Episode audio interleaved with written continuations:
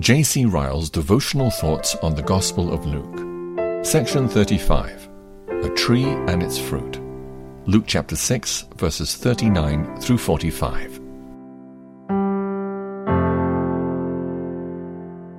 And he spake a parable unto them Can the blind lead the blind? Shall they not both fall into the ditch?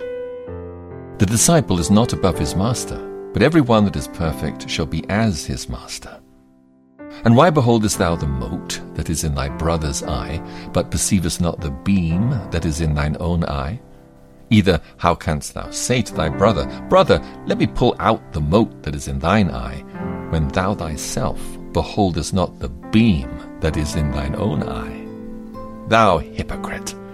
Cast out first the beam out of thine own eye, and then shalt thou see clearly to pull out the mote that is in thy brother's eye.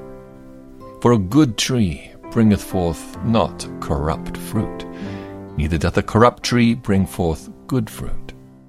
For every tree is known by its own fruit.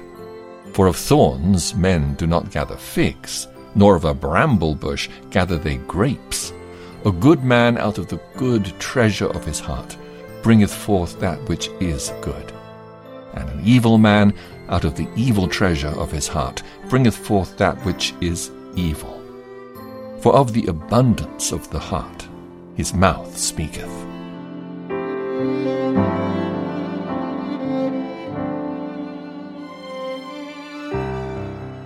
We learn, in the first place, from these verses, the great danger of listening to false religious teachers.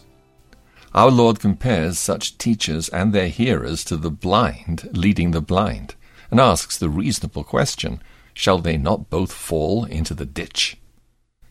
He goes on to confirm the importance of his warning by declaring that the disciple is not above his master, and the student cannot be expected to know more than his teacher. If a man will hear unsound instruction, then we cannot expect him to become otherwise than unsound in the faith himself.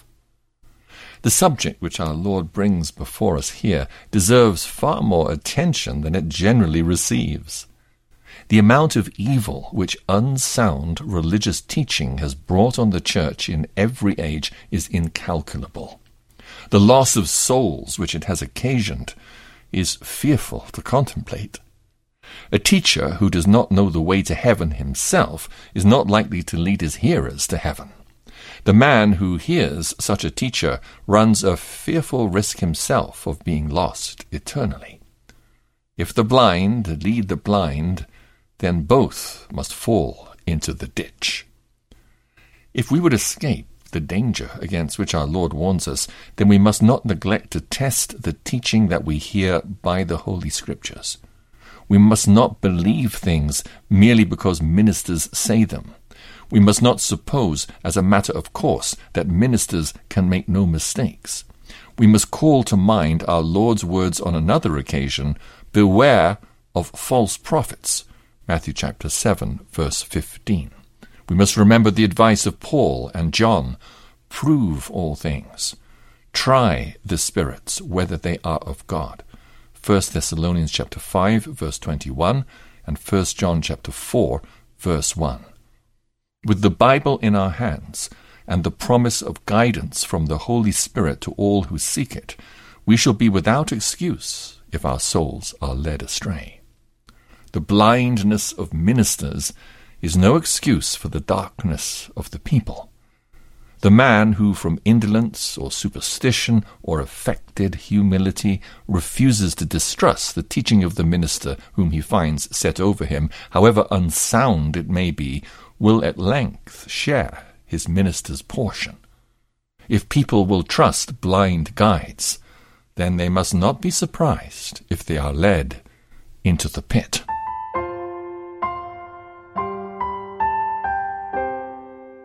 We learn, secondly, from these verses that those who reprove the sins of others should strive to be of blameless life. Our Lord teaches us this lesson by a practical saying he shows the unreasonableness of a man finding fault with a speck or trifling thing in a brother's eye when he himself has a beam or some large and formidable object sticking in his own eye. the lesson must doubtless be received with suitable and scriptural qualifications. If no man is to teach or preach to others until he himself is faultless, then there could be no teaching or preaching in the world. The erring would never be corrected, and the wicked would never be reproved. To put such a sense on this, on our Lord's words, brings them into collision with other plain passages of Scripture. The main object of our Lord Jesus appears to be to impress on ministers and teachers the importance of consistency of life. The passage is a solemn warning not to contradict by our lives what we've said with our lips. The office of the preacher will never command attention unless he practices what he preaches. Ordination, university degrees, high sounding titles, a loud profession of doctrinal purity, will never procure respect for a minister's sermon if his congregation sees him cleaving to ungodly habits. But there is much here which we shall all do well to remember. The lesson is one which many, besides ministers, should seriously consider. All heads of families, all parents, all teachers of schools, all tutors, all managers of young people should often think of the speck and the beam. All such should see in our Lord's words the mighty lesson that nothing influences others as much as consistency of conduct. Let the lesson be treasured up and not forgotten.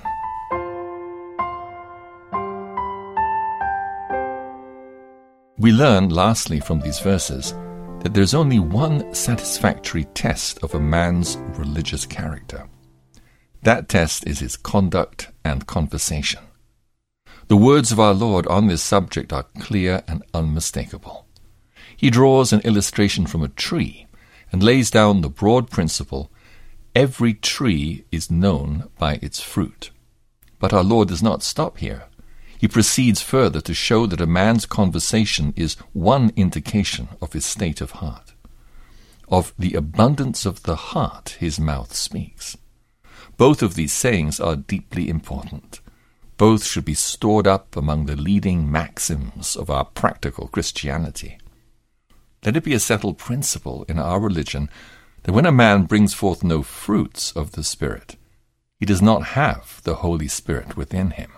Let us resist as a deadly error the common idea that all baptized people are born again and that all members of the church, as a matter of course, have the Holy Spirit.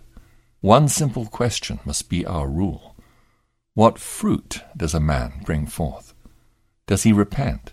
Does he believe with the heart on Jesus? Does he live a holy life? Does he overcome the world? Habits like these are what Scripture calls fruit. When these fruits are lacking, then it is profane to talk of a man having the Spirit of God within him. Let it be a settled principle again in our religion that when a man's general conversation is ungodly, his heart is graceless and unconverted. Let us not give way to the vulgar notion that no one can know anything of the state of another's heart, and that although men are living wickedly, they have good hearts at the bottom. Such notions are flatly contradictory to our Lord's teaching. Is the general tone of a man's communication carnal, worldly, godless, or profane? then let us understand that this is the state of his heart. When a man's tongue is extensively wrong, it is absurd, no less than unscriptural, to say that his heart is right. Let us close this passage with solemn self inquiry and use it for the trial of our own state before God. What fruits are we bringing forth in our lives? Are they or are they not fruits of the Spirit? What kind of evidence do our words supply as to the state of our hearts? Do we talk like men whose hearts are right in the sight of God? There is no evading the doctrine laid down by our Lord in this passage. Conduct is the grand test of character. Words are one great evidence of the condition of the heart.